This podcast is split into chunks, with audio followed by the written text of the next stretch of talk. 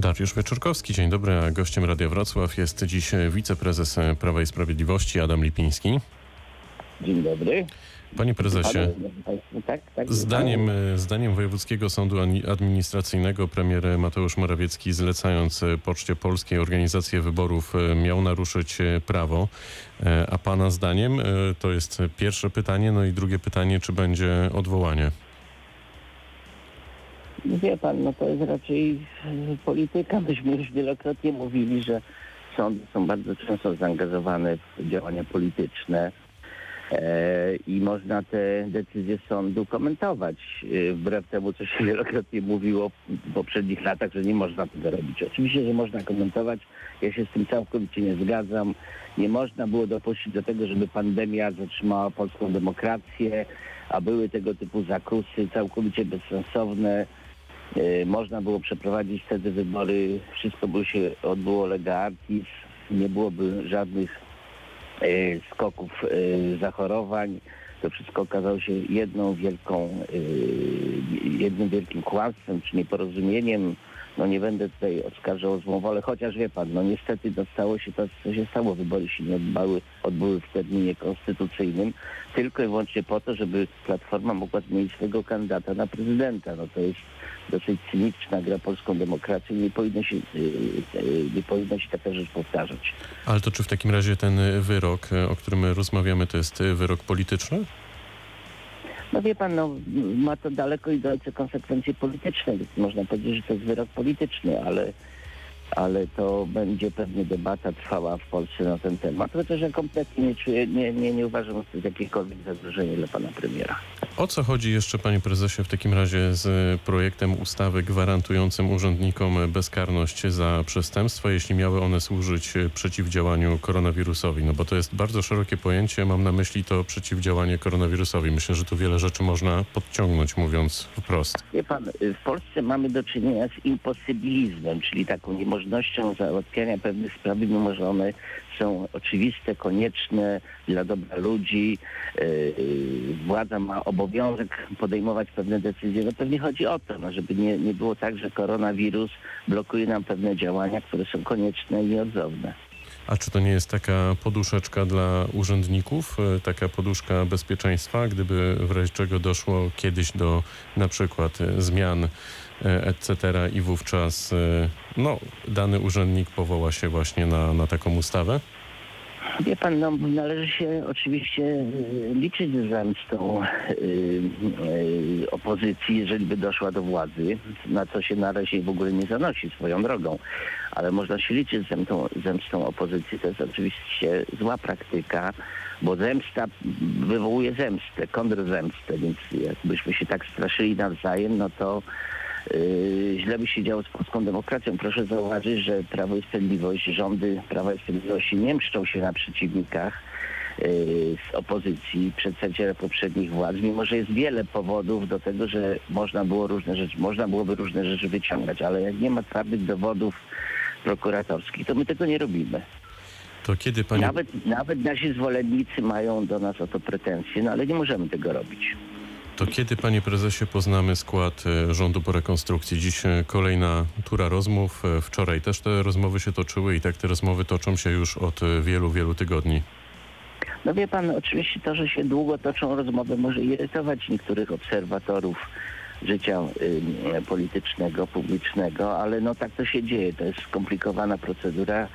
Y, jesteśmy po wyborach y, parlamentarnych, po wyborach prezydenckich. Mamy teraz trochę czasu, żeby różne rzeczy uporządkować. Ja sądzę, że to się zakończy bardzo szybko.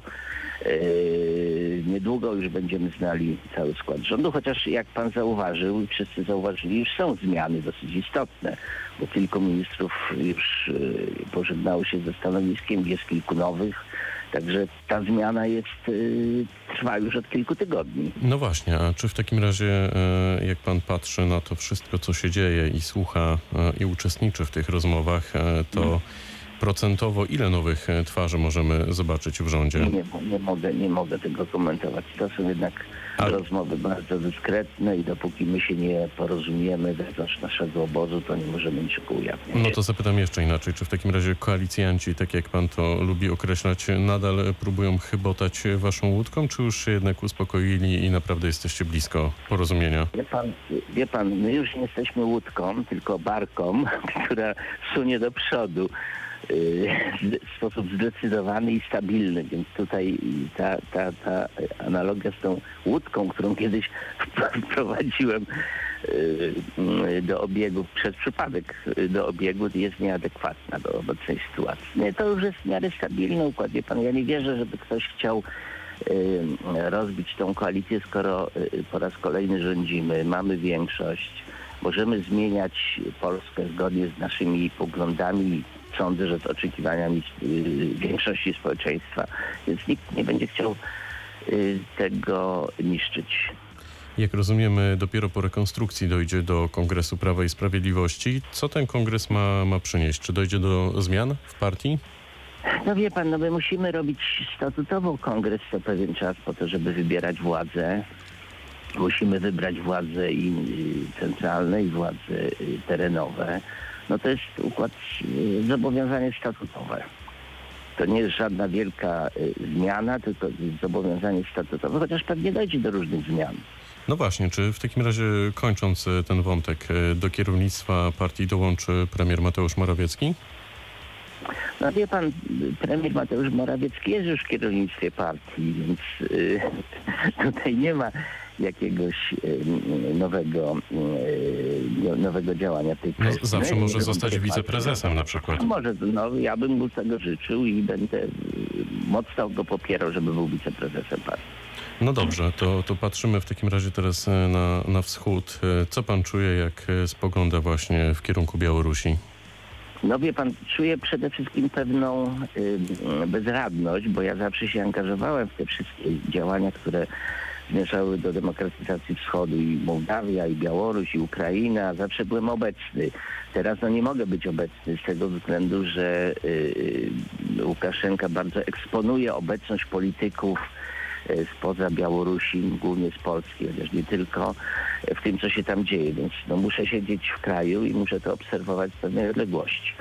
E, natomiast, y, wie pan, no ja oczywiście życzę Białorusi tego, co życzy, no, życzą no, wszyscy Polacy, y, mianowicie demokratyzacji i wolnych wyborów. Natomiast czy do tego dojdzie? No mam nadzieję, że dojdzie, chociaż y, Łukaszenka ma jeszcze kilka opcji w, w, w możliwych, łącznie z dogadaniem się z Putinem. No mam nadzieję, że jednak Rosja nie pójdzie e, e, po tak skrajne rozwiązania, bo to zniszczy reputację kompletnie na świecie. A myśli pan, że Rosja, że Rosja się będzie tym przejmować, patrząc chociażby na kazus Ukrainy?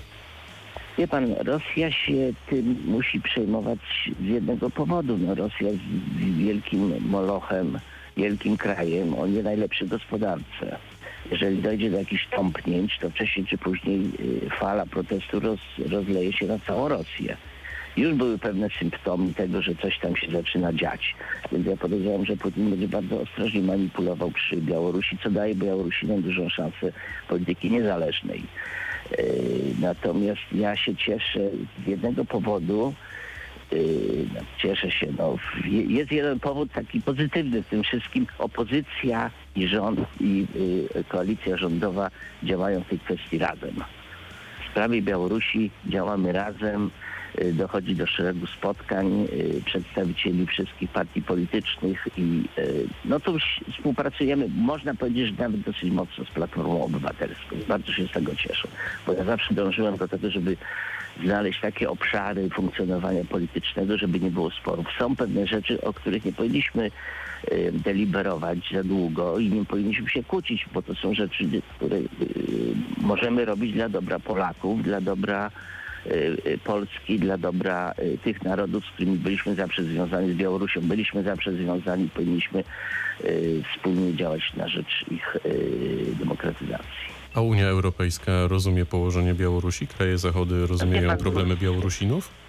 Po pierwsze, oni mniej, mniej rozumieją pro, problemy Białorusinowi, mniej są tym zainteresowani. Niestety są też środowiska w Unii Europejskiej, które głównie są zainteresowane biznesem z Rosją. No i to oczywiście jest pewien problem, aczkolwiek tutaj rola polskich eurodeputowanych, no i Prawa i Sprawiedliwości i innych formacji politycznych, bo tu też jest, tak zauważyłem, że jest pewna jedność, żeby przekonywać kraje Unii Europejskiej do wspólnych działań na rzecz Białorusi, a można wiele rzeczy podjąć. Na przykład, no trochę się dziwię temu minimalnemu zakazowi wjazdu przedstawicieli reżimu do Unii Europejskiej. To nie powinno być kilkanaście osób, to będzie, powinno być kilkaset osób. Wszystkie osoby na Białorusi, które uczestniczą w represjach wobec, wobec manifestujących, powinny zostać objęte zakazem wjazdu.